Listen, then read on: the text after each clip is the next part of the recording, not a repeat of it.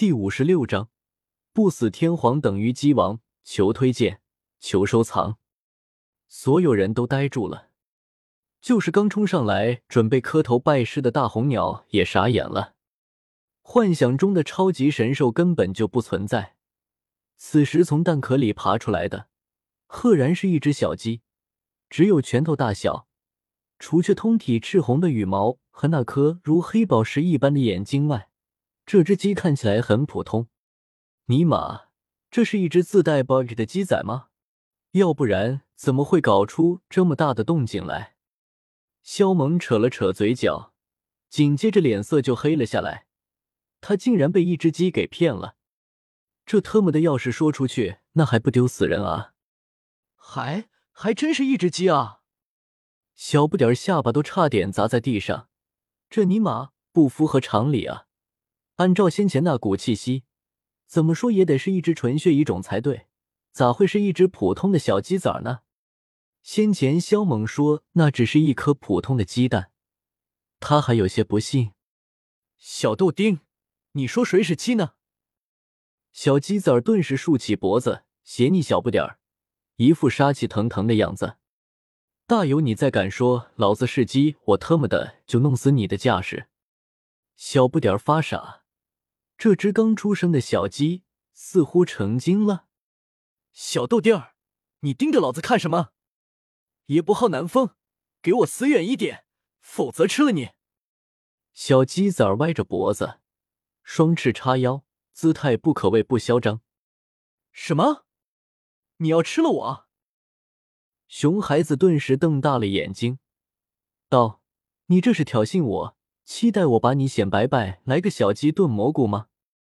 说到这里，熊孩子眼睛发光，口水哗哗啦啦流一地，嗷嗷的叫着，很是兴奋，双手如苍蝇搓抓，想扑上去。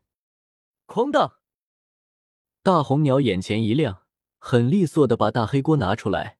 他很兴奋，双眼发光，用一只翅膀比划了一下，那意思是说，这只小鸡很嫩，不用拔毛。一并煮熟，绝对是大补。没断奶的小豆丁，该死的杂毛鸟！你们敢挑衅我，是想找死吗？小鸡子儿瞪着大眼，很霸气的说道。说到这里，小鸡子儿的身形突然消失，与此同时，大红鸟放在地上的大黑锅也不见了。然而就在这一刻，大红鸟突然头皮发麻，汗毛倒竖，他预感不妙。就要离开原地，但还是晚了。哐当！一口大黑锅从天而降，咚的一声敲在了他的后脑勺上，拍得很结实。我大红鸟的神情完全凝固，而后开始翻白眼，只感觉脑袋一阵眩晕，最后他便软倒在地上。不过他并没有昏过去，只是觉得天旋地转。眼冒金星，双耳嗡嗡作响。此外，后脑勺剧痛，那里迅速隆起一个大包。然而这并没完，大黑锅斜向小不点儿砸来，气势凶猛。小不点儿大惊，急忙后退。他反应很快，避开了砸来的大黑锅，退到很远的地方去。看到口叼大黑锅飞来的小鸡仔儿，小不点儿心头震动。这刚出生的小鸡怎么会这么强？哐当！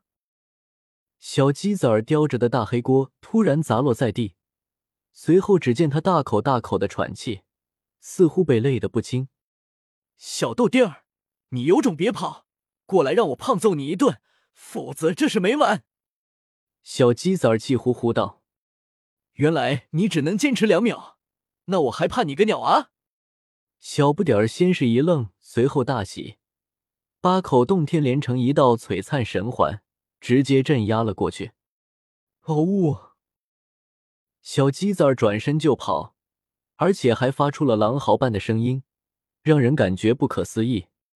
小鸡子儿飞回葫芦瓢，开始吃起里面的蛋壳来，而且随着蛋壳的减少，它的身形就在不断变大，羽毛也开始发生了变化，散发出微弱的光芒。小不点儿止步，定着眼睛看着。然而此刻的萧猛却是没关注这一幕，心神都集中在了系统的大屏幕上。九彩天皇是遮天中不死天皇的涅槃胎，也就是说，在那个奇异的世界，不死天皇并没有被夜黑彻底杀死，还残留下了一线生机，最终借助太初古矿的力量进行涅槃。然而，不死天皇的本体为上古先皇，但由于被叶凡伤及了根本，近乎毁灭。就算他再次涅槃后，也由上古先皇退化成了九彩天皇。不过，他还是可以进化的。而且，上古先皇并不是尽头，上古先皇之上还有荒古神皇，之后还有远古祖皇，最后是太古不死鸟。而太古不死鸟。是世间八大终结兽族之一。看到系统屏幕上的信息，萧猛久久无语。打死他都想不到，这小鸡子儿会是不死天皇的涅槃身，命还真大，居然没被夜黑给干掉。萧猛此刻看小鸡子儿的眼神都变了。这可是遮天的大 boss 之一，是太古万族至高无上的神。不死天皇在神话末年成道，一改昔日神话天尊位，自号天皇，由此开创太古时代。他在位期间，傲视寰宇，睥睨诸天，让的古今妖孽都为之绝望，万古共尊。这更是一个能与无始大帝抗衡的家伙。无始大帝是荒古时代最后一位人族大帝。第一位以先天圣体道胎正道的大帝，仙路尽头谁为峰？一剑无始道成空。他是唯一的，一生对敌无败，曾创下不可磨灭的辉煌，镇压一个时代。即便十几万年过去了，那些古老的传承也不会忘记。无始一出，大道成空。天妖宫昔年的列祖列宗更是留下这么一段话：凝战大成圣体。永不见无始，由此可见无始大帝的可怕。然而不死天皇却能与他在那神秘世界中对抗无数载，直到夜黑他们的出现，战局方才逆转。蛋壳吃完后，小鸡子儿就变得有蒲扇大小，羽毛光鲜亮丽，身上笼罩着淡淡的光晕。小豆丁儿，快到锅里来！小鸡子儿双翅叉腰，斜睨熊孩子。一脸的不怀好意，小不点儿无言。这小鸡崽是眼瞎吗？到底谁才是小豆丁？他就没点自知之明，而且还盗用他的口头语，太不要脸了！斜着眼睛看我，你是在挑衅我？想被吊打吗？小鸡崽翅膀一扇，那口大黑锅便悬浮在他的头顶之上，向小不点儿逼去。小鸡炖蘑菇。我馋很久了，小不点儿不甘示弱，取出金色骨简。他觉得这只小鸡不好对付，其强大有点出乎意料，于是他取出宝具来与其对抗。别闹了，萧猛出言阻止，随后一把抓起小鸡仔，将其倒拧在手中，仔细打量。喂，小子，你想干什么？快放开我！小鸡仔儿先是一愣。随后愤怒的大叫：“萧猛宁，他的姿势太具有屈辱性了！你称呼我为什么？”萧猛的脸色顿时冷了下来。“猛哥，猛爷，你先放我下来，有话好好说。”小鸡子儿本想放几句狠话，但是他很清楚，无论自己怎么折腾，都不可能是萧猛的对手，根本就伤不到他。猛哥，要不把他炖了吧？肯定很好吃的，小不点儿凑上前来，一副让我来处理的表情。小鸡子儿顿时破口大骂，双目喷火的盯着熊孩子，发誓要将小不点儿给清蒸了。